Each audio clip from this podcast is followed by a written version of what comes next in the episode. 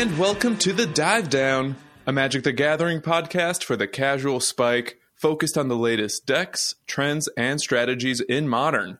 My name is Stanislav here in Chicago, and with me on the line from Denver, Colorado, it's the one and only Shane Beeps. Stan, it's good to hear from you, man. How are you?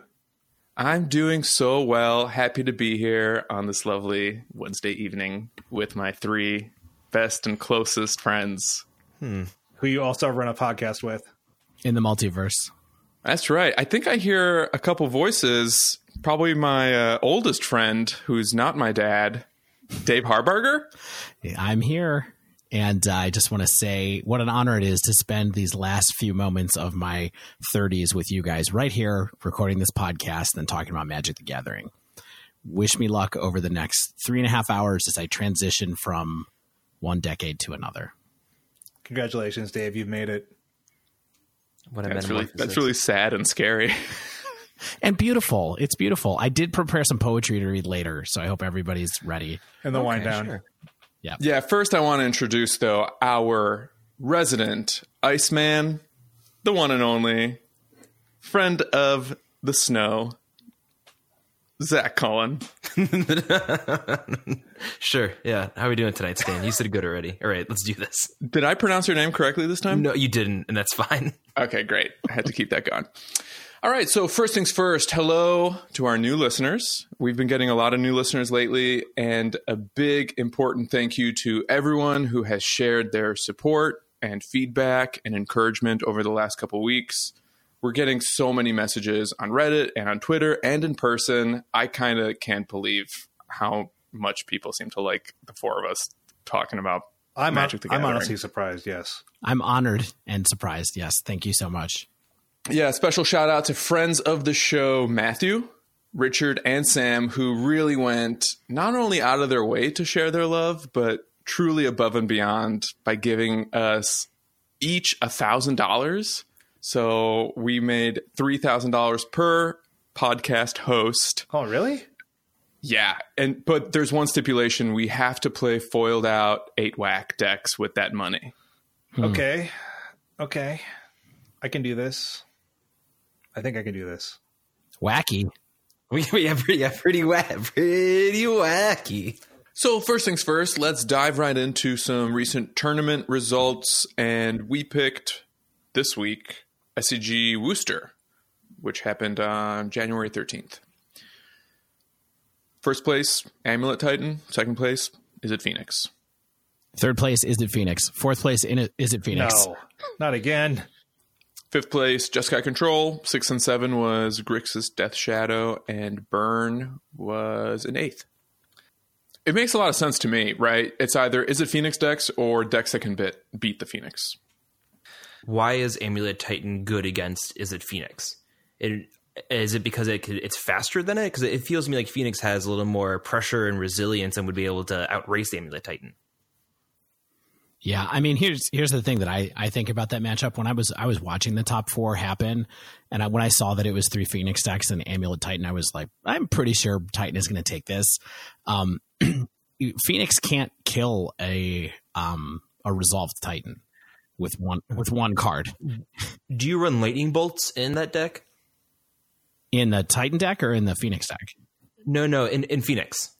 Yeah, you run four. And so Yes, okay. You have to have that and uh, a lightning axe or something. Not lightning axe. Uh, what's the card? Pay five and yeah, discard a card axe. or discard a card. Okay, lightning axe. So, yeah, so you have to have double removal, and that's no, not a terrible. Feeling.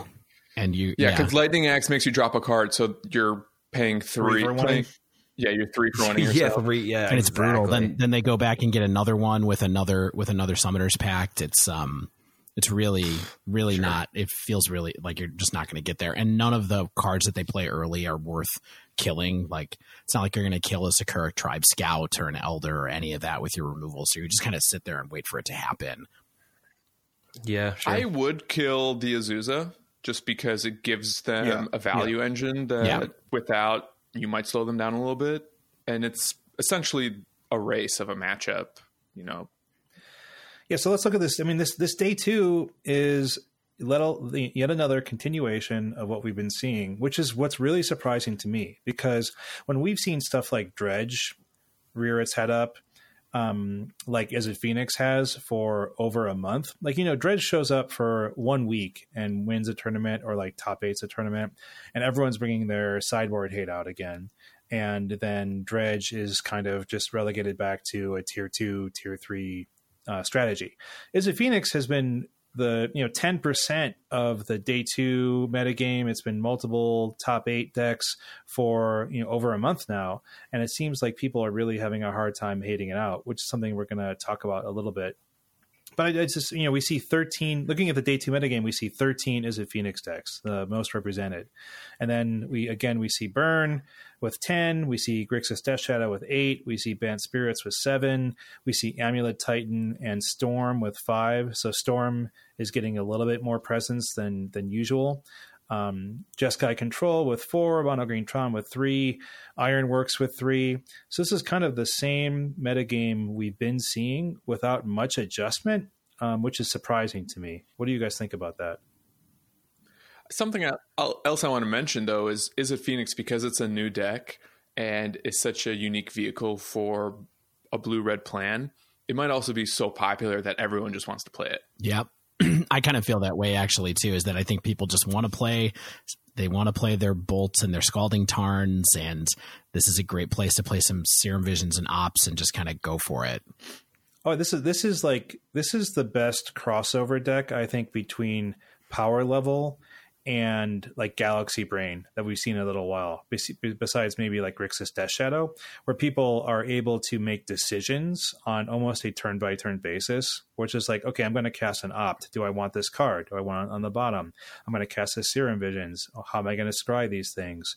You know, it's it's that makes you feel like you have some power in your game, even if it's not necessarily you know the the most interactive kind of strategy you're at least making you're at least making decisions on a regular basis and combine that with the power level it has it's tr- it's totally appealing to at the local game store level and at the tournament level yeah i think uh, a, a real quick interesting thing between grixis death shadow and Izzet Phoenix is that we're, they, we use this word a lot, but they both play on really different axes or different ways than a typical deck will play. Like you usually don't want to be discarding a bunch of cards from your hand in the graveyard. You usually don't want to be shocking yourself and losing a bunch of life. You know what I mean? So it's interesting that these two big similar decks are both doing playing magic in a way that other decks inherently aren't. Yeah.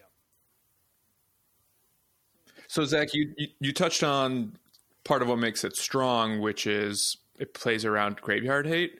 And I think one of the problems that I've encountered is my opponents are playing the wrong hate cards for Phoenix, or the hate cards that they're bringing in just aren't really posing a threat or slowing me down much. They just change my decision trees.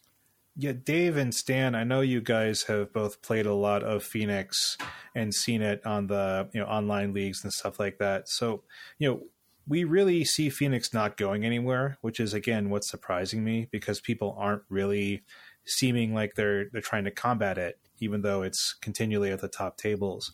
So, how can we and our listeners combat this Phoenix menace because you know, we've talked about KCI last week, and but like we said, is it's really something we don't see very often. But you know, I'm seeing Phoenix uh, and multiple players at the LGS level, so we really need to be able to think about how can we come in and have a fight against the the it Phoenix deck. Yeah, I mean, if we're entering a metagame where there's this much Phoenix, I mean, the deck is not infallible right? Like it doesn't really play an unfair game. I think the the thing that's really powerful about it is that it hasn't the ability to kind of shift speed really fast where it's kind of like I'm going to play control for a little bit and then all then suddenly I'm going to run out a bunch of damage or the other way around. I'm going to run out a bunch of damage and then and then I can recover over the long term. Um, and so I think that that's part of the attraction of the deck, but eventually people are going to figure out how to metagame against that. But I think the problem is a lot of people are relying on their sideboards to meta against meta game against it. And what's really needs to be done is that people need to pick different decks. I think if they think that the meta is going to be this full of Phoenix going forward. Yeah, what decks would you suggest? I mean, in my mind, it's still kind of some of the stuff that we talked about in the first uh, the first podcast on here where we talked about the the Phoenix deck. For me, the number one deck that I've had trouble beating is Tron. Okay. And then shortly followed by Burn. And then after that, it's kind of uh, combo decks essentially. Amulet Titan, Storm, things like that are all things that I've had a lot of trouble fighting against because they don't care what Phoenix is doing and they're faster. Mm-hmm. You know, if you're playing a deck that has creatures in it, Thing in the Ice is going to make it hard for you to outrace the Phoenix deck. If you're playing something that only has one threat and little disruption, Phoenix is just going to kind of go around or recur around you. If you're doing something totally different and coming at someone like, you know, I think I've played against Scapeshift a couple of times on Phoenix, and that was actually a really bad matchup too because there's literally nothing you can do about Valakut when you're the Phoenix player. Yeah. What about why do you think Death Shadow is coming back? Like I my understanding we've talked about this multiple times. My understanding is that basically if you strip their hands, remove their creatures, play your own big creatures and like try to outrace them, uh, combined with like their burn strategy kind of playing into your hands when you have like a really big Death Shadow on the battlefield, that seems like a pretty decent strategy against them as well.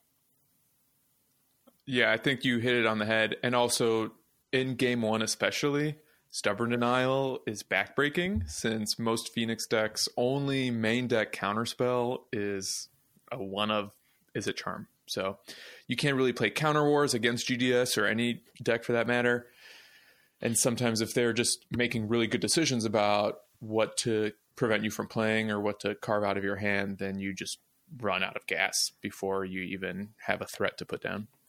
Well, let's say you can't just pivot like let's say you have just like one or two decks right and you can't just pivot into burn you can't just pivot into like a death shadow or a tron or a or a valakut type strategy how can people sideboard um, you know if their game one strategy is not going to do it too well how can they sideboard into strategies that are more successful against phoenix for starters a good strategy against Phoenix are taxing effects, such as the original Thalia, Damping Sphere.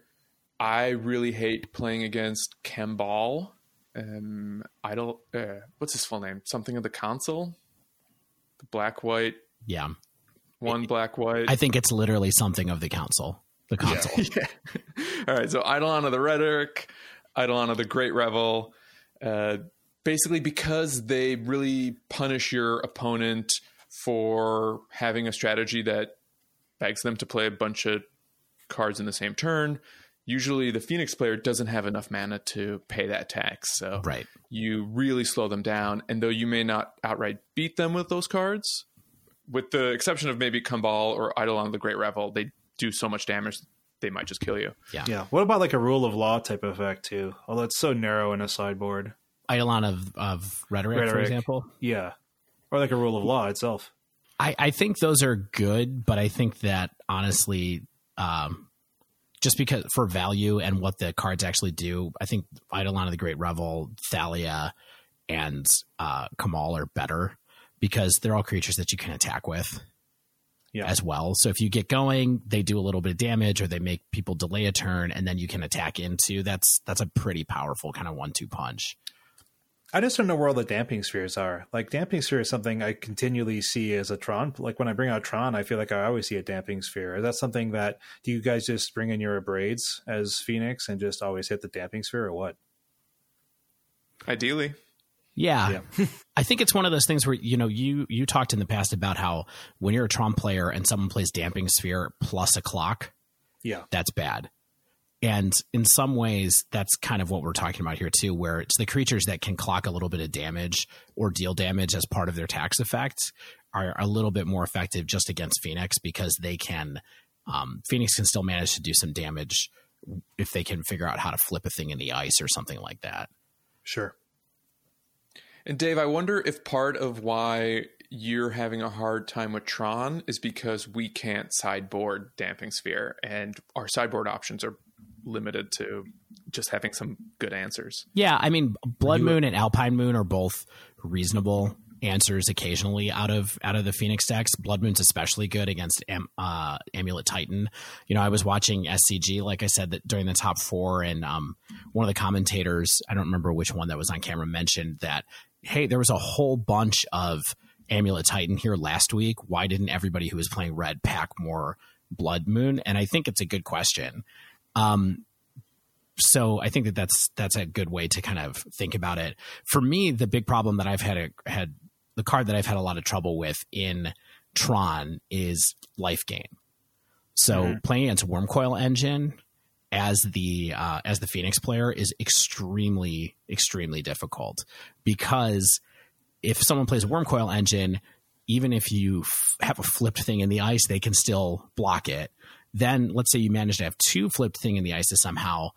Um, they could potentially block it with both the, the Wurmcoil engine and the token if it works out where they, they played it right where they avoid getting their tokens bounced essentially. So there's a lot of problems there. Plus they're gaining life so you can't burn them out. You need extra phoenix hits. It's a really problematic card to play against for me when i've when i've played phoenix versus tron. So the humans players what do they name with meddling mage um, I think in my experience, it has either been something like Faithless Looting or Manamorph- Manamorphose, kind of the engine cards. Um, but I'm not, I'm not, I haven't played that matchup a ton of times and I've never played humans. So it's tough for me to, to say what, what I would do in, in their shoes. Um, I think that getting flipped by thing in the ice is the thing that kills all the go wide decks or the many creature decks. And that's just kind of what you're trying to avoid. So whatever you can do to avoid getting a flip thing in the ice against you as the uh, the humans player, that's what you want to do. Yeah, uh, Dave, I have a quick question for you, real quick. Yeah. Uh, so you struggle with Tron. Is Molten Rain a card you would ever consider running? I see that in various red decks in the sideboards. Occasionally, I've seen it in Jund sideboards. I mean, I think that Molten Rain could be good. It's just it's got that three converted mana cost problem that you sort of make an exception for Blood Moon because it takes out so many non-basic lands, sure. and um, it sticks around.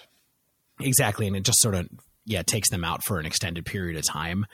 I, I think you could consider it. Molten Rain is definitely a card that is sort of, I think in, in this era of modern, it's a little bit too slow to be effective as it's turned out, just because yeah. it's three CMC and that's just kind of where it is. But it's definitely a card that should be on the list for anybody that wants to interact with lands.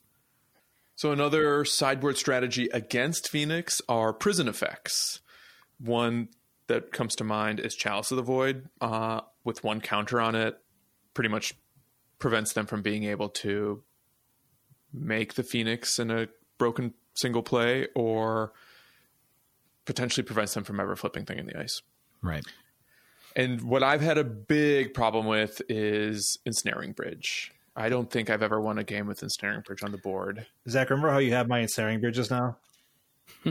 yeah, I mean the ensnaring bridge that Stan lost against was mine, or at least once was. It's a I think ensnaring bridge is very well positioned in the meta right now, just because of Death Shadow and this deck will struggle with it. Well, and spirits to an extent. Yeah, and, exactly. You know, some other thing. You know, humans to an extent. So there there are a lot of things that kind of an ensnaring bridge stops if you're the person who can use that as an asymmetrical effect, right? Yeah, absolutely. Yeah, yeah you'd be able to up your hand. Right.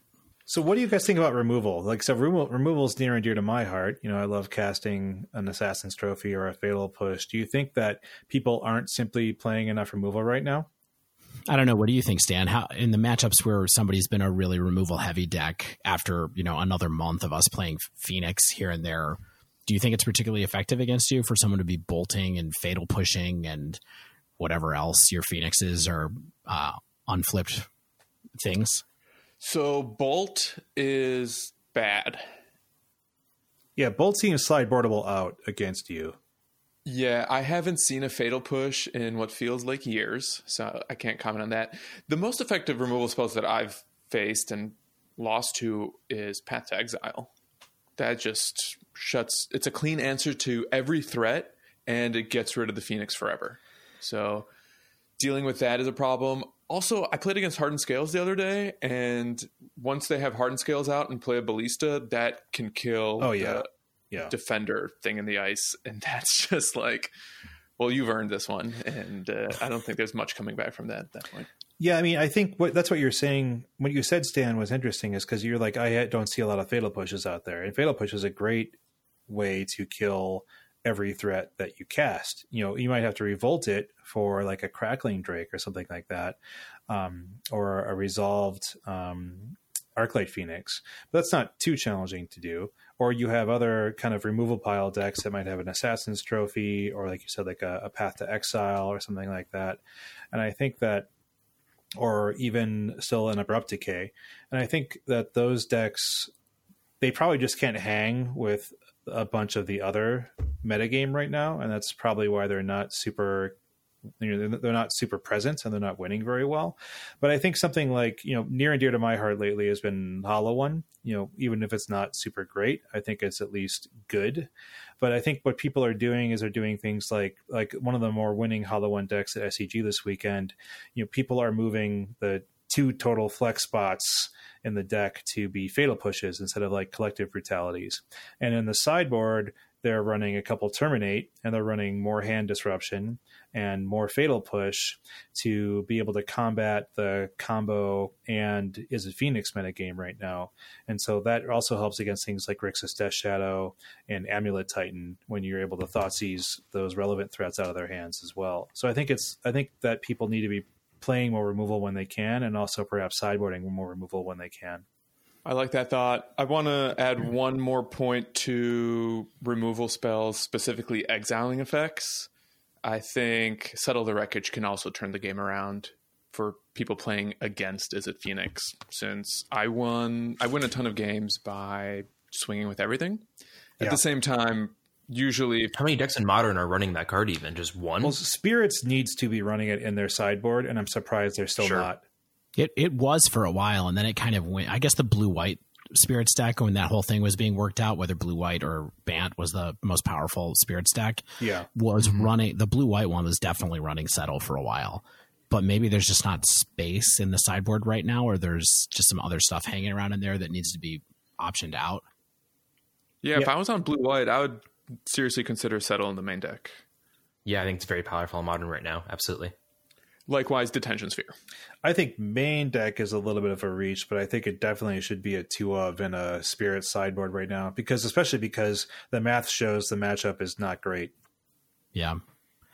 Yeah, I meant in blue white control. I, I, I wouldn't put oh, it I'm sorry. into the main deck spirits.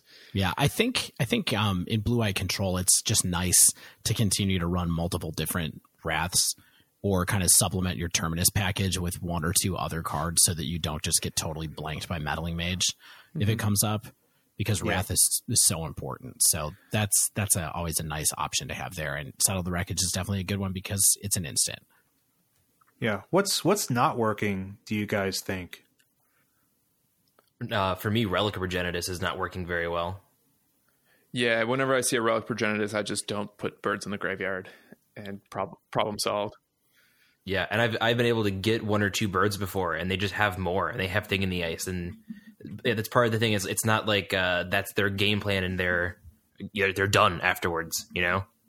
Right, and you can also play around relic where exactly if you, if you have birds and they're threatening the relic, you wait for them to tap out of mana, and then Phoenix has potential for broken plays where they put the bird and get it back in the same main phase.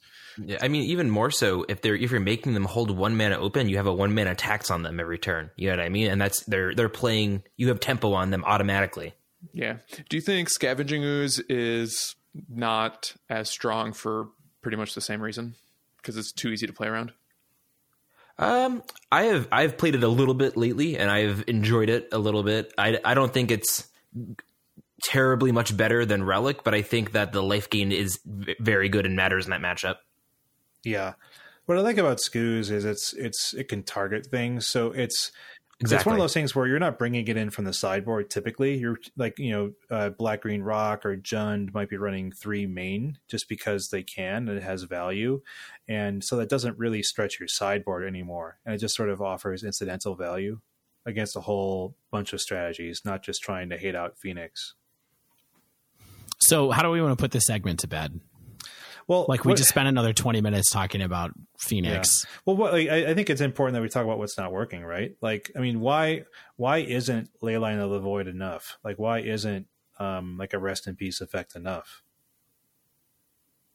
So my decision when I'm playing against a deck that could run either of those is taking out cards that perhaps care about the graveyard. So, for instance, like if I was on the Bedlam plan, which I still don't think is necessarily wrong, but maybe not optimal.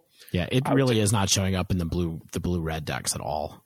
Yeah, I, I, would take those out. Though I, I have tested with Bedlam and I with the blue red deck, I've still had great plays with it. Yeah, so. sometimes it's it's super busted, but the reason but you're touching on the reason why it's hard to play and yeah. why basically Thing in the Ice is a better option or Crackling Drake is a better option is because it doesn't just fold to some kind of graveyard hate that makes it hard to cast it for a reasonable mana cost. Mm-hmm. Yeah, I mean, I really feel like in in this deck, uh, the Phoenix has taken place of the Reveler in like the previous build. Yeah, I mean, there was a a Blue Moon tempo deck around, and the Phoenix just sort of got rid of the weight and coalesced it around the going fast one mana plan. Yeah. Yeah. So I used to play Blue Red Wizards, and as a shout out to all the homies who are still running that deck, you could consider Magma Spray. And also, I think Echoing Truth would be not bad as both of a play against the thing in the ice and and some birds. Yeah, I mean, bounce, bouncing stuff is at least cheap and will likely buy you a couple of turns against the threats in this deck. Yeah, I think the most important thing probably right I mean to to put a bow on this is, you know, tax the spells, cast prison effects if you're in a deck that can run those and run decks that are just powerful against it while not also being weak against the rest of the field like burn, a death shadow, maybe competing combo strategies like storm and um, Amulet Titan. Yeah. Can I ask you guys a question? Please. So, you know, I like to say, can I ask you guys a question at the end of a segment? Is uh, so there's a, there's people on the Twitter sphere who are starting to complain about the amount of meta share that that Phoenix is getting. Do you think it's and it, even people I've seen some people compare it to like Splinter Twin and things like that. Is this deck problematic or is this deck just popular? I'm inclined to think it's popular and it's strong and it's fresh. So those are three reasons why it might have a ton of meta share. Yeah, those are also three qualities that I think of when I think of Stanislav. Popular, strong, and fresh. Yeah, that's how I see myself as well. Yeah, no, to, I think Dave, I'm going to look back on my opinion of humans maybe about 4 months ago or yeah. so and you know, I was I was pretty adamant that I was like, these are the reasons that a deck gets a nerf, right? It's like a twelve percent of like the competitive meta game. It's you know, it's it's definitely always there. It's it's too popular. It's too resilient. It can do too much. And now we see that humans is a much more reasonable thing. And I think that you know, right now people are probably attacking Phoenix in the wrong way. If in three months Phoenix is still at you know 15% of the day two then i think we can complain more loudly perhaps even if just in two months. But i think that people will adjust and attack the deck in the way that makes the most sense to succeed. Yeah we even talked about how the the meta we went over for that gp that it like the decks that are doing well are decks that beats it right? Titan shift burn death shadow. Exactly. Yeah yeah yeah, I mean, I, I tend to agree. Like, I think that comparing Phoenix to Splinter Twin is pretty, pretty out there, just because Splinter Twin was a totally different idea, and it was a package of cards that could end up and win in a bunch of different shells.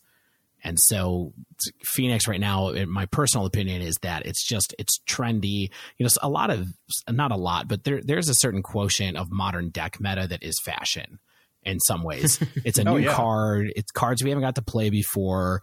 And everybody, you know, a lot of people probably had Thing in the Ice and a lot and the rest of this deck essentially, and then said, Hey, if I spend 80 bucks and get Arclight Phoenixes, they're new cards. I want to try this out. It's a really powerful strategy. And so I think even from just sort of a popularity aspect, it'll it'll kind of subside a little bit and also I think people will continue to play decks that are successful about it against it, and eventually the meta will just pivot around that.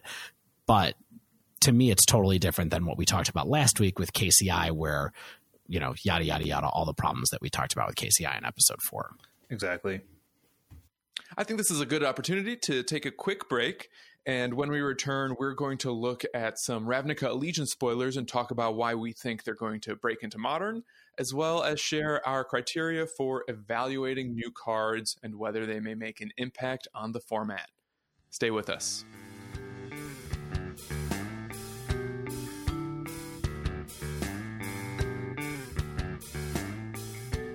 All right, so now we're going to focus on our dive down, which is Ravnica Allegiance. And for starters, I want to talk really quick about how we look at spoilers when we consider whether or not they'll make it to modern. Uh, Dave, Zach, Shane, what are some of your criteria? Yeah, absolutely. You're looking between a, a card within the one to three mana range, ideally one or two mana. I think it's one or zero mana, by the way. okay, fair. I'm just going to throw that out there. Like, that's the first thing to look at. And anything that says draw a card on it as a tack on effect for something sure. at a low CMC is is 100% worth taking a look at. Yeah, I mean, because and the reason for that is that modern is just a fast format. It has you know what 15 years. I should probably know this number. It has a number of years of cards to just pick the most powerful from. And so those are typically going to be the most powerful for their CMC. So even if a card looks awesome, if it costs four, you know, you're not typically even going to be able to cast that on maybe 15% of the games you play in modern because you might not hit your fourth land drop. when you're seeing a, four and five drop, what would have to push that? Like, what would that card have to do to be considered in modern? Does it have to slot into a deck or create a new archetype if it's that that high costed? It would probably need to cheat on mana potentially. Sure, that was the that was the thing I was going to say right away. Is you know the the biggest four five CMC cards that I can think of that have made a splash in modern in the last eighteen months are Hollow One and Arclight Phoenix. I might be forgetting some stuff, but those are both cards that have say on them how to cheat them into play without paying for them. And that's the other big criteria is look for cards that are allow you to cheat them and uh, cheat them into play in some way in the text intrinsic on the card. Yeah, the question you asked earlier, um, Zach, I believe was. Uh, I also do look for if it fits into existing archetypes and potentially makes them better, and or if it can much much more challenging is can it create an entirely new archetype i think that's much much much harder to predict than you know looking at say burn or humans or tron and saying does this fit into that previously existing shell yeah and i think one tip for for that a lot of ways to keep in mind is um something that's a duplicate of an effect that's already in the format so the big one that we saw a year or two ago was Baral basically, yeah, right? Yeah, that sure. totally reinvented the Storm deck and made it something that was way more reliable because it had an effect that was duplicate with the Goblin Electromancer.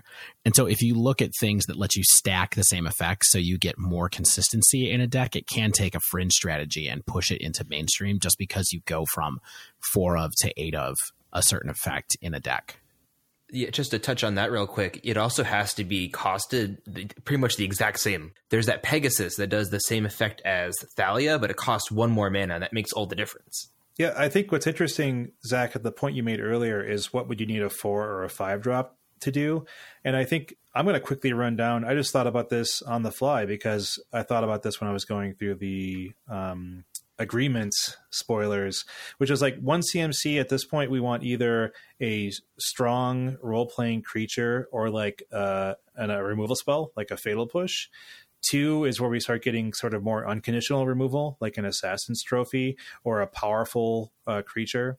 Three is where you want to start getting your two for ones, like your eternal witnesses or your Kolaghan's command and four is where you want like a, a very game changing play or a almost take over the game type play or a so wrath effect. You, honestly, yeah, exactly. Right. I mean, that's a, that's like a take over the game type play, right? Is like you know I'm going to supreme verdict you, or I'm going to cast this. You know, in back in the day, like a huntmaster of the fells, where you're getting so much value off your four drop that it can really swing the game in your favor.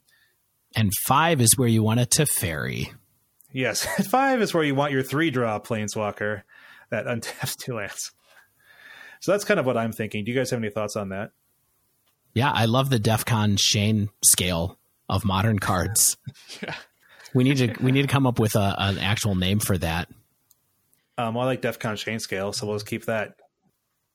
let's roll into our top spoilers that we've picked amongst ourselves. So can I can I ask a question here? Please, so, Dave. So everybody everybody has a couple of spoilers, right? Everybody yes. picked a couple. What what are the rules of engagement, Stan? The rules of engagement there's going to be a big spoiler that we think is either a shoe in for the format or is going to shape the format.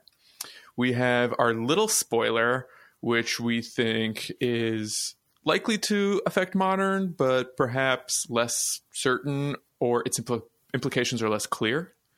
And then we have the cards Shane told us we're not allowed to talk about. I think I think your big spoiler is actually I mean your big pick your big impact card is actually one of the cards I said we're not allowed to talk about, but you you defied me which I appreciate. Yeah, that's right. Uh, so my big pick was Dovin Grand Arbiter, and when I started thinking about this card, I pretty much opened up a Word doc and began free writing, and I literally wrote an essay that was a page long and single spaced about all the corner cases where it's good, some situations where it's bad, and why even in those situations it doesn't look so bad.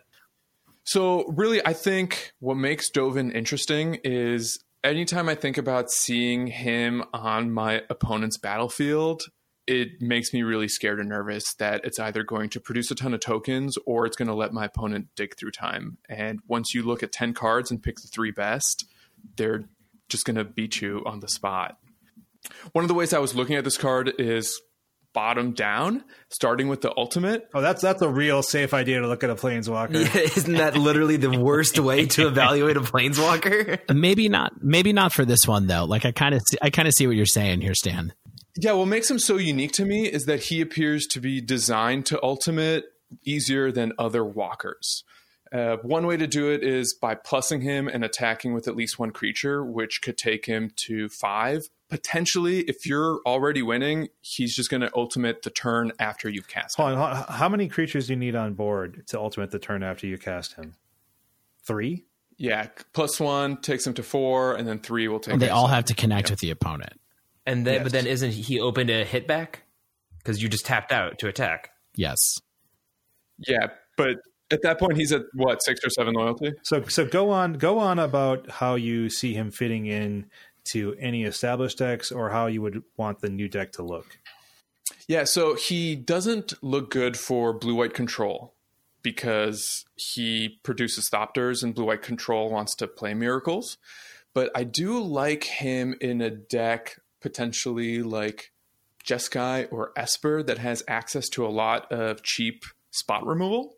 So if you can play a couple low to the ground creatures, um, creatures in those colors could include things like, um, oh god, what's the goblin in in Burn? Goblin Guide. One? Goblin Guide.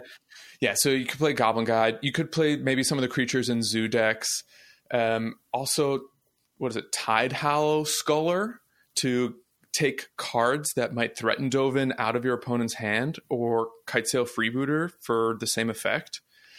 Um, I, I, can see a deck that's both really low to the ground, has a lot of spot removal, that plays Dovin as maybe the top end of their curve as an inevitability engine because your creatures don't have a lot of finishing power by themselves. So th- that's why I think he could open up a new deck more than fit into something that exists now.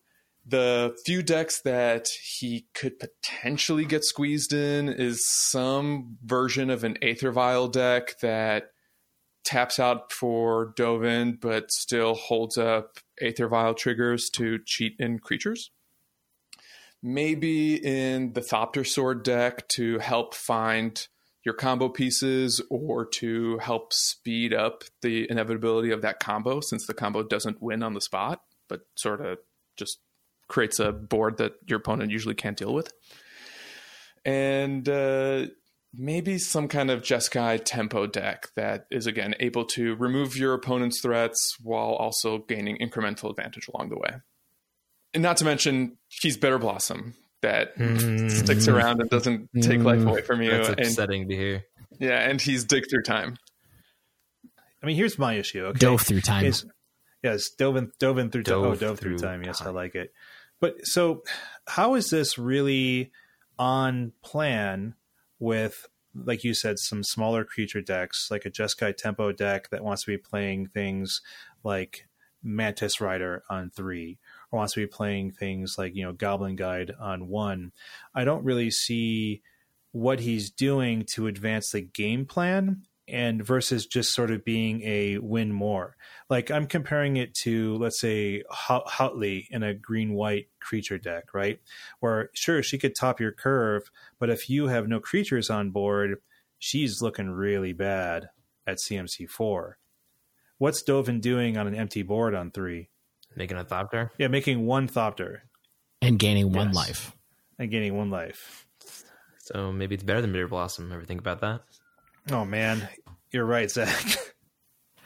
I, I think this is a super fair question, Shane. I, I don't know if this is like something we're going to answer on the podcast right now. No, exactly. I, I'm I'm buying a good amount of what Stan's saying. I think that there are people out there who are building decks who are better than us at building decks who might be yeah. looking at this card too, trying to figure out what to do with it. I think there's a lot of potential. Personally, I think there's a lot of potential here. Again, just because it's a three CMC Planeswalker yeah. that deserves a lot of attention. And, and the ultimate, the ultimate is crazy. Yeah, the ultimate's amazing. Yeah. So, I mean, I, I thought TBD. I mean, I was brainstorming about it even just in spirits. I was like, well, does this have a place in spirits? I don't think it does because it dilutes the, no. the creature density so much. But, but at least spirits cool. has a one CMC evasive threat. Yes. And that's exactly. something that would really help a card like Dovin out, right? With Mausoleum Wanderer, it's got two CMC evasive threats too that already fit on plan. So if you're swinging in with a board with a bunch of flyers, so I mean, I'm not sure that I buy it as slotting into that strategy either. No. But um, it's the type of profile that seems like, hey, if you want card advantage in a deck like that, this is a place where you can maybe get it because that's really what Dovin is for, right? It's for it's for ultimating, and that's it. Yeah, yeah. I'm not. I mean, I, I don't. I don't think it's a crazy idea. I think that it's he like like we said, he costs three. He has an interesting ultimate. His other abilities aren't too bad. Um, he can gain loyalty really quickly in the right shell. So I'm I'm with you, Stan. I think it's got cool potential. Sure. What's your what's your small card? It's another Azorius spoiler, and it is Deputy of Detention. One blue white for is it a one three two three? But it has the essentially this. It's a one three that has the pretty much the same line of text as Detention Sphere. And I think this is going to be one of the first cards from RNA to appear in a 5 deck dump. Probably Call, it's like a one of shot. in a sideboard. Yeah, but it's just it's as good as a card that is already in modern. So we have that analog criteria met, but he's also a creature. So maybe a Bant deck playing company, um, or even any type of like counters company decks that could Chord of Calling for mm-hmm. it could yeah. potentially find a way to cheat this in, even if they can't usually produce the mana to cast it. Yeah, I mean, this card plus Chord of Calling is like seems like maximum utility.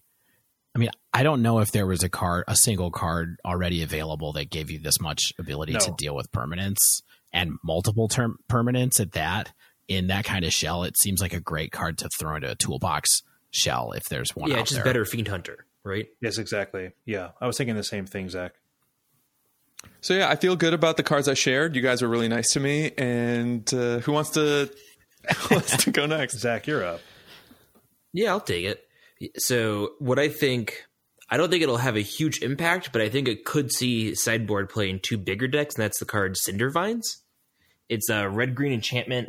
Whenever uh, an opponent casts a non creature spell, deals one damage to them, and you can sack it to blow up an artifact or enchantment. I at first I was like, it looked cool and like it, reminded us of cards we talked about earlier, like Eidolon and uh, something of the consulate. But I think for this, I think the damage is unique and cool. And I think that it's not going to stop a deck like Phoenix from playing their cards. They'll just take the three or four damage. That's fine. But we we said like they were they're weak to burn. So if you can get that pressure and like that card can create five points of damage, that's better than most of the burn spells can, right? Zach, uh, what's the text on Cindervines? Okay, so Cindervines is an enchantment, one red, one green. Whenever an opponent casts a non creature spell, Cindervine deals one damage to that player. One generic mana, sacrifice it, destroy target artifact or enchantment. Cindervine deals two damage to that permanent's controller. So yes, that's what Cindervines does.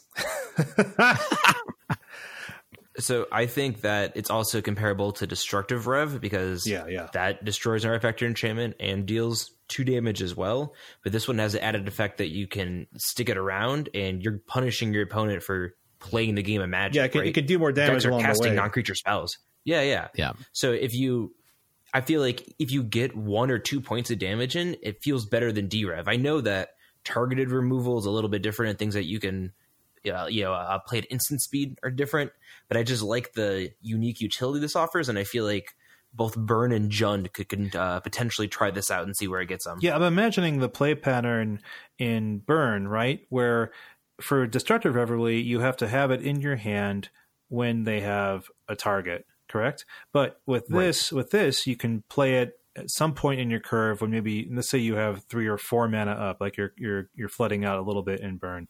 You can stick this on the board, like you said, it punishes them for playing the game of Magic, and then when a chance artifact or enchantment does get played into the board, you can then sacrifice Cindervines. It also pre- want it, it makes them not want to play that into the board. So you're kind of your your threat maybe puts a card in their hand somewhat dead because then you can just sack your Cindervines. So it gives you a little bit more flexibility than something like Destructive Revelry does. Yeah, i I also mean, wanted I- Oh, go ahead, Zach. sorry I, I also wanted to say that uh, part of it is it's similar to the effects we mentioned of Eidolon and Kambal, but it's not a creature, so it's harder to remove. And I feel like that you really can't be discounted. Totally. I want to add that he's or Cindervines is interesting because it's good in multiples too. Yeah, yeah. So while you probably don't want to cast a second one, you'd probably prefer a threat, what have you. Yeah, it, it does. It's not nothing. It's not like Blood Moon, where the second Blood Moon is kind of devastating. And so let's let's let's put this up against Phoenix too, since we've been talking so much about Phoenix. Um, Abrade does not hit this. It's not a creature that dies to their removal, like Eidolon of the Great Revel, Eidolon of Rhetoric is. It doesn't die like um, damping, damping sphere. So this could potentially be a more powerful tool against the Phoenix menace uh, than we see available to a lot of decks right now. You're obsessing I know. about this. Just buy some phoenixes. Join the dark side with us. Well, I'm about to trade into three of them, so oh, jeez, I should have known. Are they uh, Russian? no, they're not Russian. I'm trading. So, Are they Ukrainian? yeah. They're Estonian. How do you say phoenix in Ukrainian, Stanislav? Petitsa. Thank you. Um, so the one thing I was going to say is I don't think we should be surprised that a blue red deck can't do anything against uh, an enchantment. Hmm. Like that's Right. just that's just The how, colors don't have access it works. Yeah, exactly. Um, you can negate it. That's uh, that's about it. But it's a you really could good maybe bounce it, right? Like depending on what you have in your deck. Yeah, that's totally true. But I think it's a really good point, Shane, is that decks like that run red, hollow one, for example, and decks that run red blue, they don't have access to enchantment removal. And so it is a whole thing that is um going to make it harder to deal with. The other thing is, I think that this is one of those cards like when you think about damping sphere, for example, and why it's good sometimes and why it's just kind of like meh other times, is that sometimes damping sphere is great at shutting down someone else's deck. But if you don't have a way to get your deck engaged in a race or in starting to do damage to somebody, then damping sphere really hasn't done that much for you because eventually someone will recover. A card like Cindervines or Eidolon of the Great Revel or whatever you feel like you need in a given situation, um, gives you access to a plan to win in addition to making it hard for somebody else to do what they're supposed to be doing. Cool. That's sort of the byproduct of it. No, I agree. So do do you guys think this card is going to be that much better than um, than Eidolon just because it has the sacrifice clause to kind of bring the destructive revelry revelry effect on board as well? Do you think it's a better than? No, I don't think it's better than Eidolon. I think I would like to play it in the same deck as Eidolon if possible. And I don't think yeah. uh, that Jund is trying to run Eidolon instead of this, right? Because they're casting a lot of ones. They don't need that damage. Yep. Zach, what's your uh, your small pick? So that's Skewer the Critics. Yes, so three damage to I any love target. this card. Yeah. Uh, sorcery speed, three damage to any target, two in a red. But uh, Spectacle, if the opponent's taking damage, it only costs one. Yeah, it's huge. It's the first card mm. Burn's going to have in like four years. Hey, here, here's the thing I want to point out about this card real, real fast. Sorcery. It is a sorcery. Yeah, yeah exactly. So I've seen a bunch of people talk about this on Twitter and things like that and just assume that it's an instant. It is not an instant. Yes. So carry on. But isn't that okay for burn? Because aren't they playing like lava spike and stuff?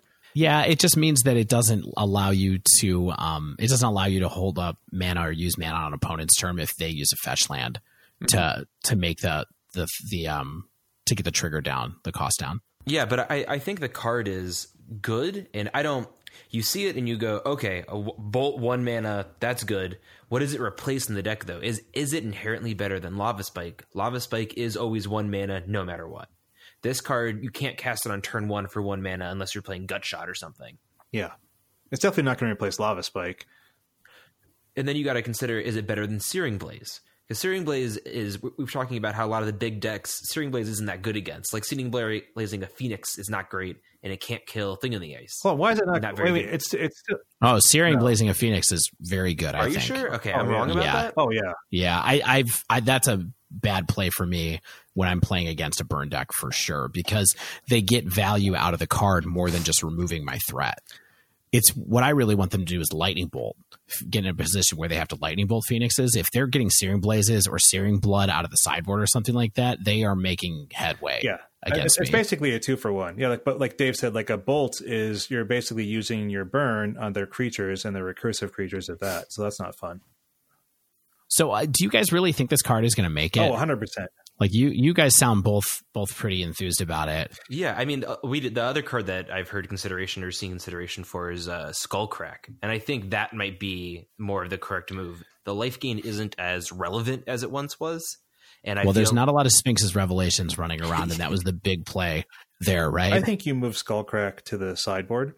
Um, sure. I think maybe, maybe not all four. Like I was kind of we I was talking um, with some people earlier today. We were kind of brainstorming. You know, maybe it's maybe it's you shave like one lightning helix, you shave one rift. No way. Well, here's the thing. Okay, like I think what what Burn needs to do, what Burn wants to do, is cast more spells more quickly. So you want to get rid of your marginal two mana cards, which is why the first things that I would cut are Skullcrack and Lightning Helix, primarily because they they aren't doing they're basically doing the same amount of damage if we're talking about just a damage race for one more mana.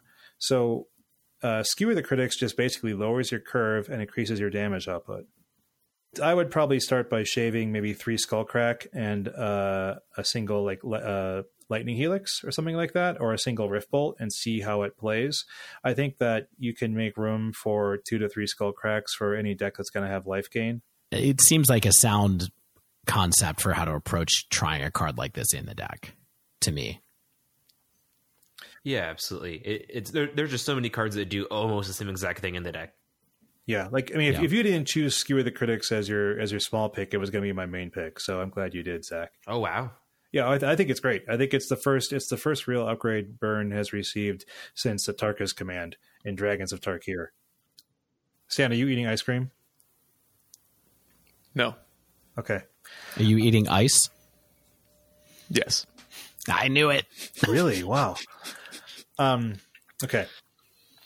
So, one last question about Skewer the Critics for you, Zach, as a burn player. So, do you think it's fail safe is still safe enough in burn? Like, you know, you have to do some damage to enable spectacle, um, but it, you know, the worst thing, it's a three mana burn spell to try to finish them off. Hopefully, yeah, um, I don't know. Once again, you br- it brings up the comparison to uh, Riftbolt, where I never like casting that for three. Every time I cast it for three, I, I feel like oh, it's oh, the worst thing a, ever. Yeah, this is like oh, this is an actively bad card in my deck. I would rather have a different card. So but we'll it gets the job done cons- sometimes. Yeah, so we'll have to see how consistently you can get it for one, and how cool that is to like you know play it alongside a card on turn two, which it, for immediate value, which Riftbolt, as we know, does not give you. Yeah, yeah, I mean, I think it's a safe inclusion. I think we'll see if it's you know an auto four of, or if it's like a two of, or something like that, or if it or, or if it comes in and out of decks like something like Shard Volley does. Sure, absolutely. Yeah, I'm for the record as someone who's played Burn a couple of times. Uh, I feel like it's more in the two of zone to shore up that Shard Volley slot than than much else.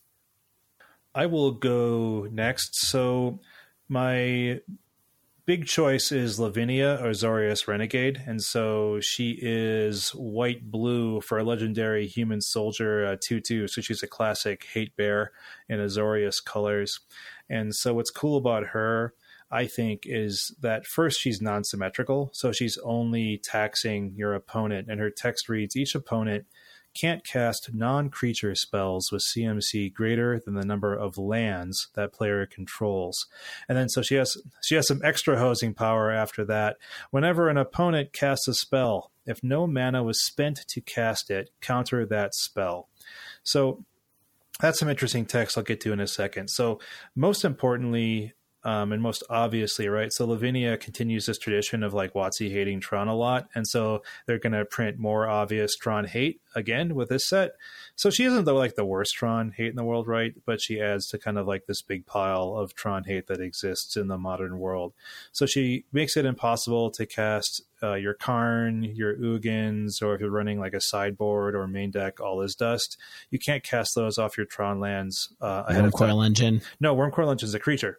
Oh, it's so, a creature. Sorry. Yeah, yeah. Right. So you can cast your creature. So that's why it's like kind of it's not game it's not you know game ending it's not back breaking you know so she still allows your Wurmcoil Engines your walking ballistas your ulamogs to get cast off of your lands early and things like oblivion stone only cost three to cast out in the first place so that's still going to be castable but she's still probably like decent enough to come in from the sideboard in something like humans or spirits potentially against Tron, but it's really hardly like this big hoser but it's not really just an issue for Tron. So, like any deck that wants to rely on, say, mana dorks to ramp into your collected company or convoke into a Chord of Calling, you have to have that many lands out in order to cast your, you know, your your convoke CMC chord or your collected company. You can't cast it with three lands out anymore. Um, she's going to prevent things like an accelerated storm spell, like Gifts and Ungiven or Past in Flames. She's going to stop that early Primeval Titan from being cast off your Karoo lands. She's gonna But she can't but it's but Primeval Titan's a creature. Oh, good point. Okay, thank you. Thanks for reminding me. so, me. Hey, you did it to me, I do it to you. But I mean, I, I do think this is a good thing to like keep reminding in this discussion is like, hey, there's a lot of powerful things, but it's not going to be everything. Yeah, so exactly. just keep in mind. This yeah. is why this is why I mean I I like Lavinia. I don't think she's absurd. Um, like she's not going to be main deck humans right away, right? I mean, she like she even ta- she just does so many little things. Like she's going to tax some important infect cards, like your Delve Become Immense, or like you know you can't cast your mutagenic growth or your gut shots. Right. I think that another interesting thing is how we can compare this to Cindervines in that another category of card that raises eyebrows is negative effects that aren't symmetrical. So a card is doing something yeah. that's only affecting your opponent. I think that instantly like, oh, is that something that can slot in somewhere? Is that something that also has another effect that's going on or something to that effect? Yeah. And I think Lavinia's second uh, line of text is probably even more interesting than her first because so many random popular modern spells are unable to be cast. So, like, she stops cascade stuff. She stops chalice or engineered explosives on zero. She stops suspend spells. She makes Mox Opal uncastable, which stops like the KCI loop like the most, one of the most popular KCI loops to generate all the mana. She stops uh, pacts. She stops free hollow ones, so you still have to pay some mana. Um, so why do I think Lavinia is good? Is because she's annoying. She does enough things against enough strategies that allow the decks that want to run her to get their clock set up, which is something we've we've hit on in a number of our earlier discussions, which is sure you can mess with someone else's strategy, but you have to really be getting your gameplay set up. And I think she allows that to happen.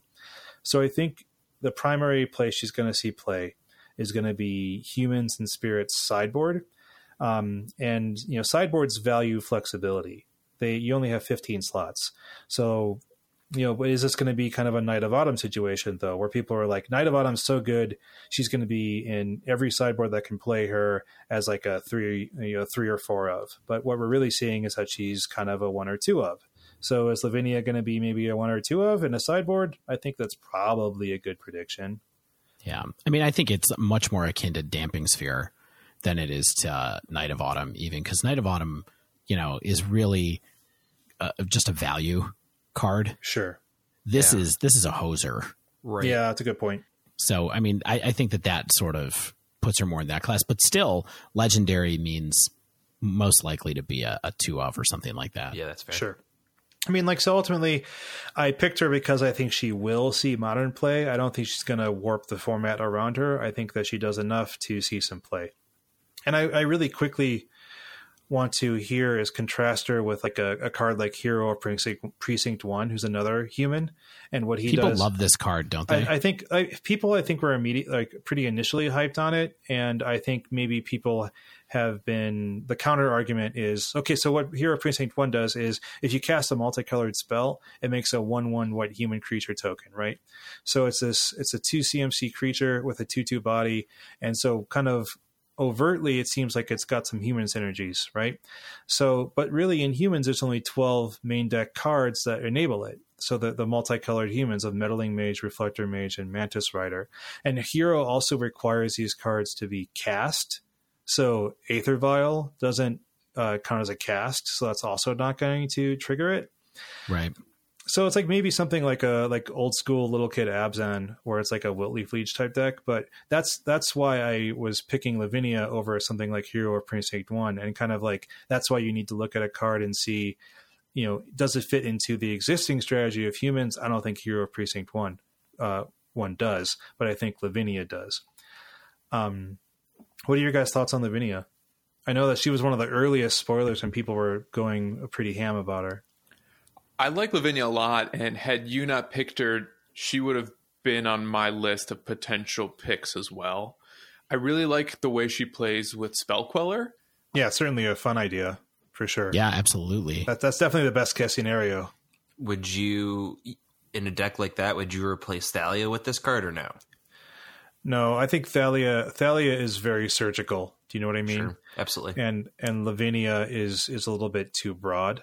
Um, so I think you always want Thalia's effect, especially in a deck like humans that runs like pretty much no spells. It just runs a pile of humans, and so it's almost it's basically a non-symmetrical effect in a deck like humans. Yeah, I mean, there's that new Bant kind of human esque deck, right?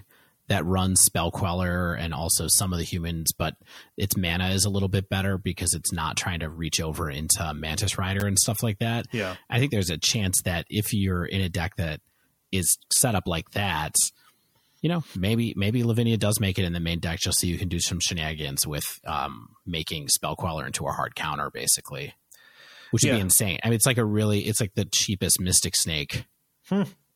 right? Yeah, that flies. So, right. um, No, so I mean, I'm I'm excited for Lavinia. Like I said, I think she's I think she's flexible enough, but also sometimes that flexibility could be a little bit too broad, and it's not really direct enough, like you mentioned, Zach, like Athalia. So we'll see. I, but I think that she will be she will see some play.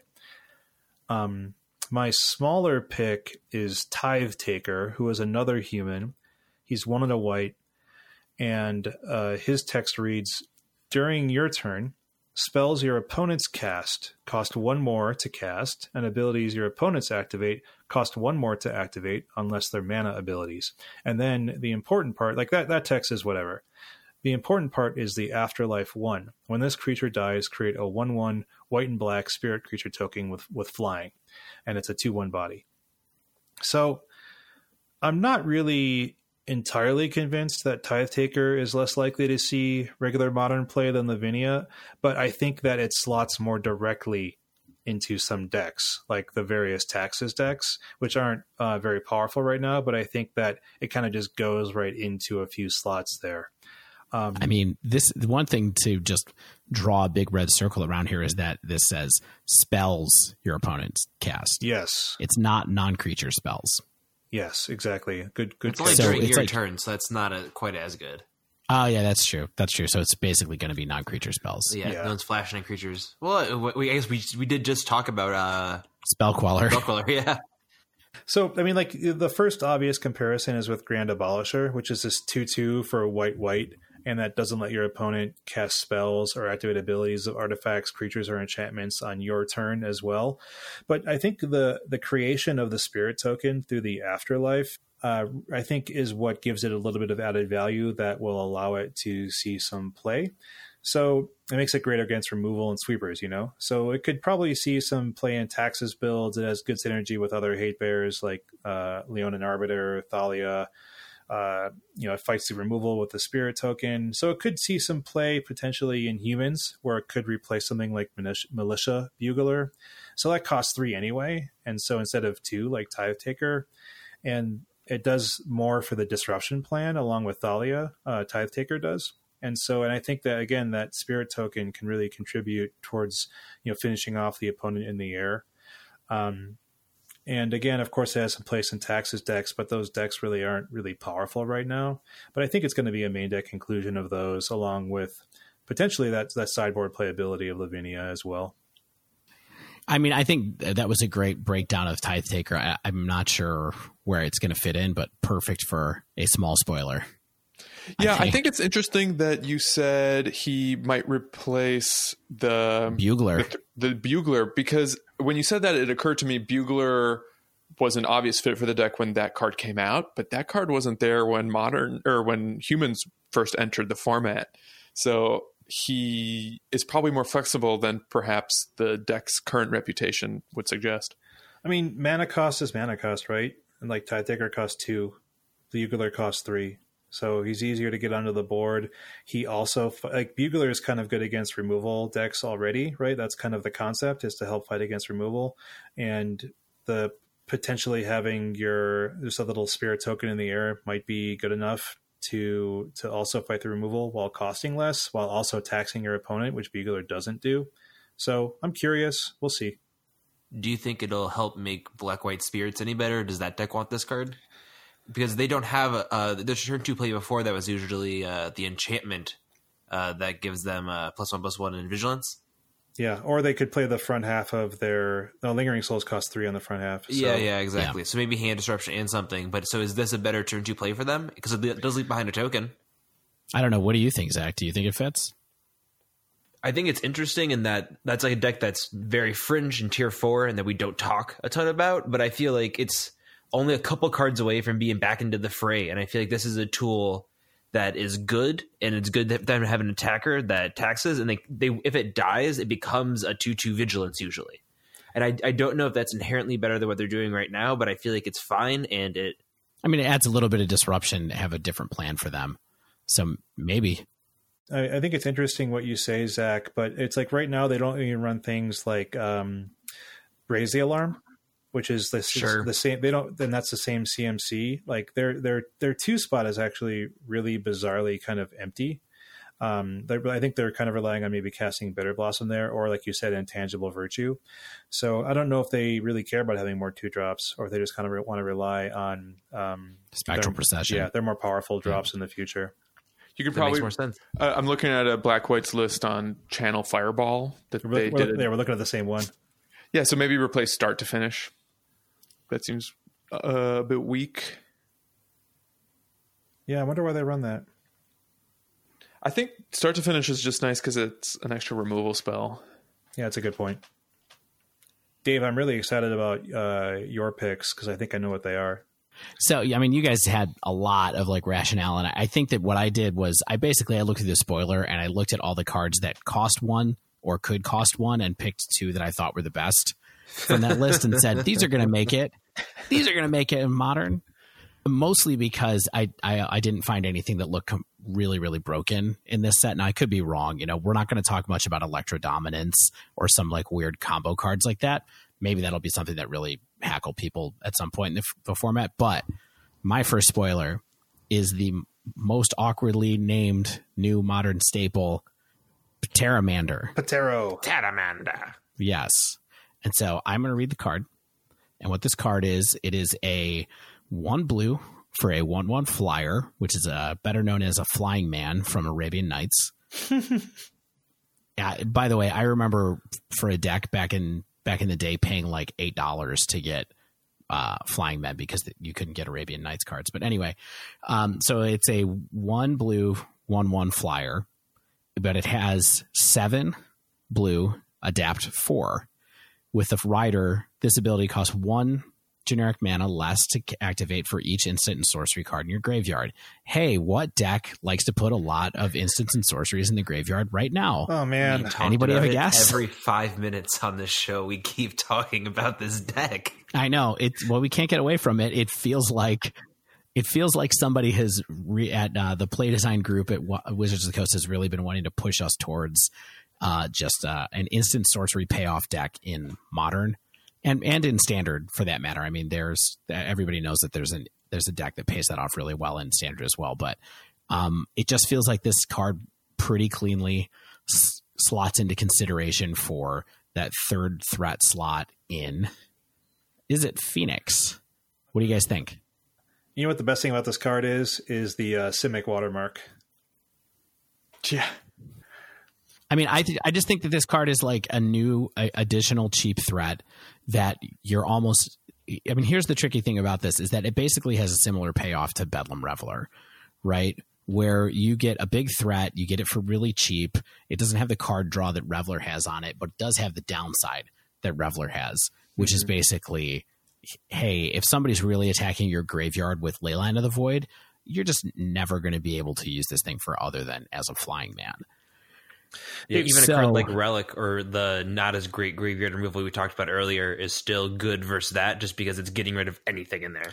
Yeah, I was right. going to say, how does this compare to the Crackling Drake right now that sees a couple, you know, a couple, it'll be in there a couple times and it doesn't die to a non-revolted fatal push. It, it doesn't have, uh, it's, it, it fights, it doesn't like the lightning bolt. It fights through a graveyard hate really well.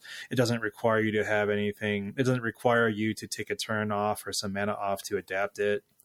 Right. But the thing is, you can probably flip this on turn three Sure. Not flip it. You can probably adapt it on turn three in the right circumstances. Now, Stan, you've been testing with this card a little bit, right? Yeah, I've only played goldfish games with it just to get a sense of how fast I could realistically flip it and also what it's like if my opponent is playing graveyard hate.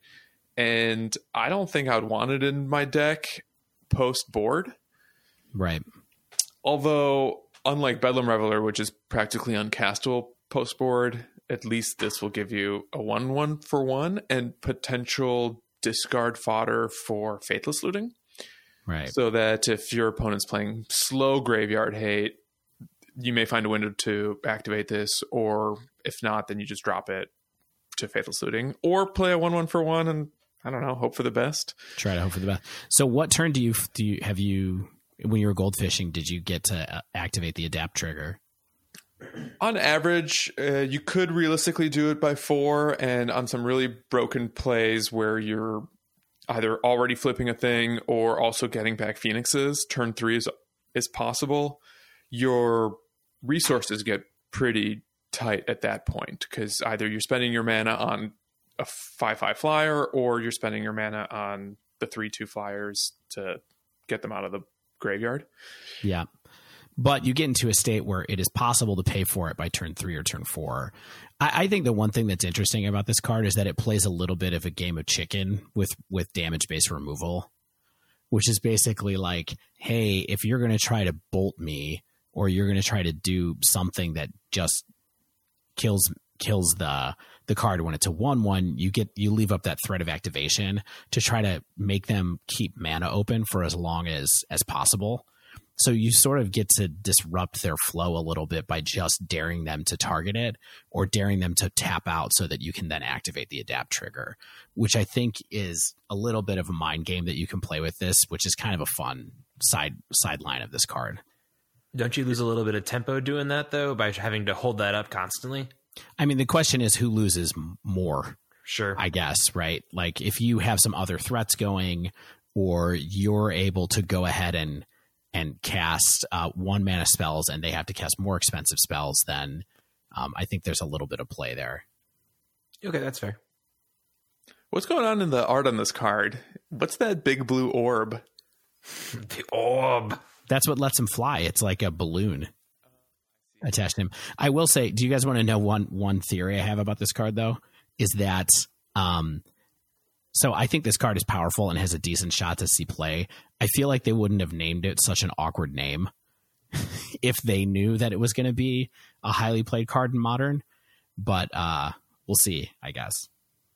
What's your what's your small pick, Dave? So my small pick is kind of one of my favorite cards from the set, and one of the the um, first, also one of the first cards that was spoiled, and that's light up the mm-hmm. stage, mm-hmm. which is another card that I think people are going to talk about fitting into decks with our favorite card, Arclight Phoenix. So I'll read it. Uh, light at the stage costs two generic and a red. It has spectacle red, and it says exile the top two cards of your library until the end of your next turn. You may play those cards. It is a sorcery. Um, I think that this card slots very well into any deck that is trying to trigger phoenixes that does not have blue. Basically. Oh my god, more phoenix talk, so, Dave. Yeah, I mean, I do think that this that's where this card fits in the best. I think that there's a lot of people who have said that this is an exciting card to try to slot into burn too, but I don't think it really is a fit for that deck because I think in burn you really just want to draw as many lightning bolts as possible, and card advantage is kind of like it is what it yeah, is. yeah, I don't think you want to um, dilute your strategy with this. Right. But I think in a deck that occasionally wants a little bit of a kick or some extra resources out of it, I could see this going into something that, uh, like a hollow one strategy, basically was what my first thought was when I saw this. I think that, um, especially since it lets you save up cards for your yeah, that's what's turn. good about it, right? Right, exactly. So uh, I just think that two, you know, this is a card that gets reduced down to one mana and lets you draw two cards, and you have access to those resources for an entire turn. In modern, you're most likely going to get to cast those cards. So there might be other strategies beyond that that are just kind of like val- aggressive decks that want to pile on a tiny bit of card advantage that would take advantage of a card like this. I, I want to push back a little bit. I'm nervous in Phoenix and perhaps other decks that exiling is a liability. Because if you exile a creature, then you might be boned. It reminds me a little bit of Abbot of Keral Keep, which I think is a card that on its face looks like it could be playable, but essentially didn't amount to much. Well, it did in it did in standard though. number one, and also Abbot of Keral Keep didn't give you access to it for an entire turn after that. Right. I, th- I think the longevity of that effect is what makes this card potentially playable. Yes, that's the only good thing yeah, about it. I just get really nervous. I just get nervous about the exile clause. Yeah. Well, I, I don't think you should. I think that this is a little bit in that zone of, um, you know, you're probably going to cast this late enough where you might be playing – um, where you might get a chance to hard cast a creature that gets exiled right from that and also potentially you know maybe you're okay if you if you exile a creature there because it helps you draw into spells when you really want spells instead. But that's why i think that to make this card work you probably need to be in a deck that wants to play lightning bolt wants to play um, gut shots and probably wants to play um, the Madness Lightning Bolt that I'm suddenly blanking on the name of too, which is why I think of um, the Hollow Phoenix deck as maybe the place to, to go with this because you can kind of um, have reliable sources of damage, both incidental and on purpose, that oh, you're okay just sending at your opponent. Yeah, the, the card you refer to as Fiery Temper. Yeah, Fiery Temper. It, it seems it. like that's kind of a non-bo with this, right? If if you're exiling Fiery Temper to light up the stage, that card is gone or you're paying three for it. Yeah, it's more it's more on the flip side where you are already playing discard effects, and so you're basically fiery temper always gets pointed. It's always burn that goes to your opponent, so it makes spectacle possible. I see. I see to use.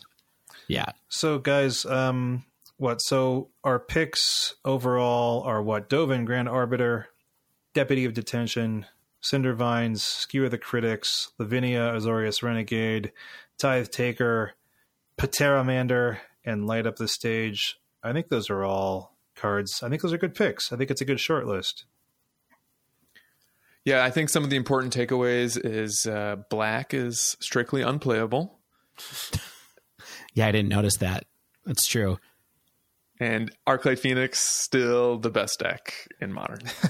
Number one podcast for Arclight Phoenix. Yeah, the Arclight pod. All right, so we're going to take another quick break. And when we return, we're going to jump into the wind down, the last and best segment of every episode. Stay with us.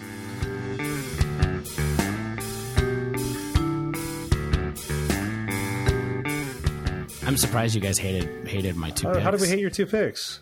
You guys were like, those are bunk. No, I think what everyone likes uh, Pteramander. I try not to talk about Skred as much as I can on here. So I, I, I didn't want to say, yeah, yeah, I was considering light up the stage in there because then, you know, sure, I try every red card in there. That's not very right, For so the record, I'm, I'm pretty sure when pronouncing Pteramander. you don't say the P. We know. Oh, I thought it was the T is silent. Yeah, no, no, it's it's Para- Paramander.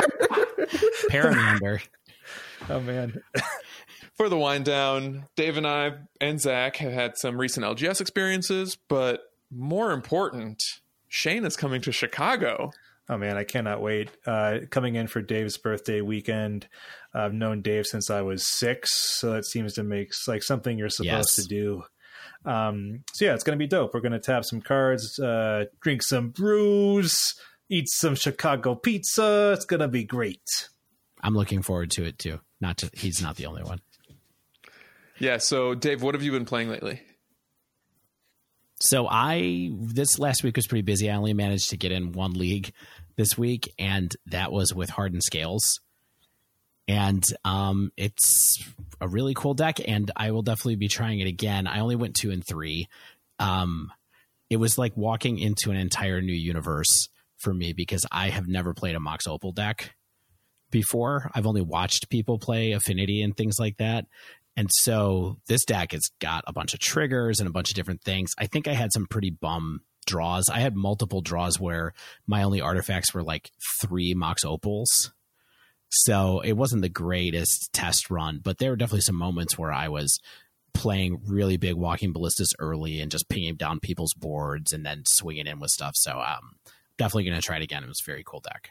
And, and and Zach, you've been trying a different twist on your typical Skred list, right? Yeah, I've been doing red green. I really want to play uh, Bloodbraid Elf. I think it's a, a really good card and uh, is good in the I don't know. It's always fun to two for one, right? So that's been that's been fun. I've had mixed success with it. Uh, modern's really fast, and I think that I've been holding cards that I should have played, and I'm just you know a day at a time. What's the what's time. the concept of the deck? I looked at the, your list. It's kind of just like a it's like a big red green mid range kind of list. It looks like to me. Yeah, it's just red green mid range. You have ramp in there, and then you have uh, blood moon, uh, Skred for spot removal. Oh, Skred, really? And, oh, okay. Uh, yeah, yeah. I play that deck. I don't know if I've ever mentioned that on this podcast before. yeah, I, you know what? I, I I love that you play that deck, and I think you represent the voice of the people who have maybe one, maybe two modern decks, and that's all they play every once in a while, or it's all they play because they want to get really good at it. So, although we talk about a lot of different decks in the format, and we don't spend a ton of time on what we often refer to as tier four, those people listen to our show too. And I think, yeah, so Skred uh, is not a bad deck. You're, and you're not the only person I know who plays it. Shane, you got a buddy over in Denver who does quite well with it as, as well. Oh, yeah, he's liking it a lot too. Um, I also want to say one other quick thing is that it may not be apparent from from when we're talking on here, but I think that Zach probably plays the most of any of the four of us as far as just matches of competitive magic logged per week. I would guess that you're the I would guess that you're the leader there. Yeah, I go at least once a week, and then I play Magic Online as well. I have the, my exact build that I have uh, in paper online. It's grinding it out, man. I really like the deck, and you do well with it. Yeah, thank in you. In both venues. It. Yeah, we'll yeah. yeah. we'll do a future dive down on on Skred, I think, because not just as service to Zach, but it's a real deck that people do win with, and it has won a GP at some point of Modern's history. It's why Skred is now kind of an expensive card. So I, I think that it deserves a little bit of attention in a future episode. We certainly don't look down on Zach for maxing it out. what, what Stan, what have you been uh, doing at the LGS? I know you played this week. Yeah, so I got off blue white and not looking back, and then I just went. You got right off blue white. Bye. Yeah. Um, Sold your Teferis. keeping them sleeved up just to have an extra modern deck to give to people. But I went back to Arclight. Blue red are my favorite colors to play in modern, and I've in all my history of playing modern, I've never been I've never played the best or the most popular deck ever. Like when I got into Storm was maybe at its height shortly after Baral was printed, and even then I don't think it was the top deck on Goldfish. And for the last year or two, like me playing various shades of Blue Moon and even Green Black Elves and Blue Red Wizards, etc., it was always me trying to kind of keep up with the more established strategies. So now that I have my finger on the pulse, I'm trying to get as much store credit out of it as possible. It, it, the deck is so good. I, my win percentage is at least 50% most of the time. So, yeah, play it while you can, man. Play it while you can. I, for one, welcome our new feathered overlords. beautiful. Mwah, beautiful. Stan, do you think this podcast is directed at people who are grinding for store credit? I think that might be at least half of our listeners. But hey, if you're hearing us talk about this and you've made it through the end of the episode, we want to hear from you. And you can reach us through Twitter at the dive down or on Gmail, the dive down at gmail.com, or if you see us on Reddit, we want to know more about what our listeners are playing, what they care about, things they want to hear about, because we're paying attention to all of it. We want to make this as fun and valuable for you as it is enjoyable for us don't be shy. Even if you think we're jerks and aren't funny, we still want to know what you think. So but we're very funny. So I certainly am. I would like to be told that I'm funny. I would really appreciate that. Yeah, please at me. Guys, I can't wait to see you uh, this week. It's going to be a lot of fun to hang out this weekend, uh, play again in real life, and chit chat about modern and probably some other stuff here or there, I suppose. Yeah, we'll take a group photo once we're all in the same place so that people know what we look like. I don't want people can, to know what we look like. Oh man, you can see how st- short and stout I am compared to the rest of you guys. Perfect. What what great self esteem for my 40th birthday. Short and stout and gray Dave. He's a big daddy. He's a little big daddy. big daddy. All right, guys, this was fun. Let's get out of here. All right, bye bye.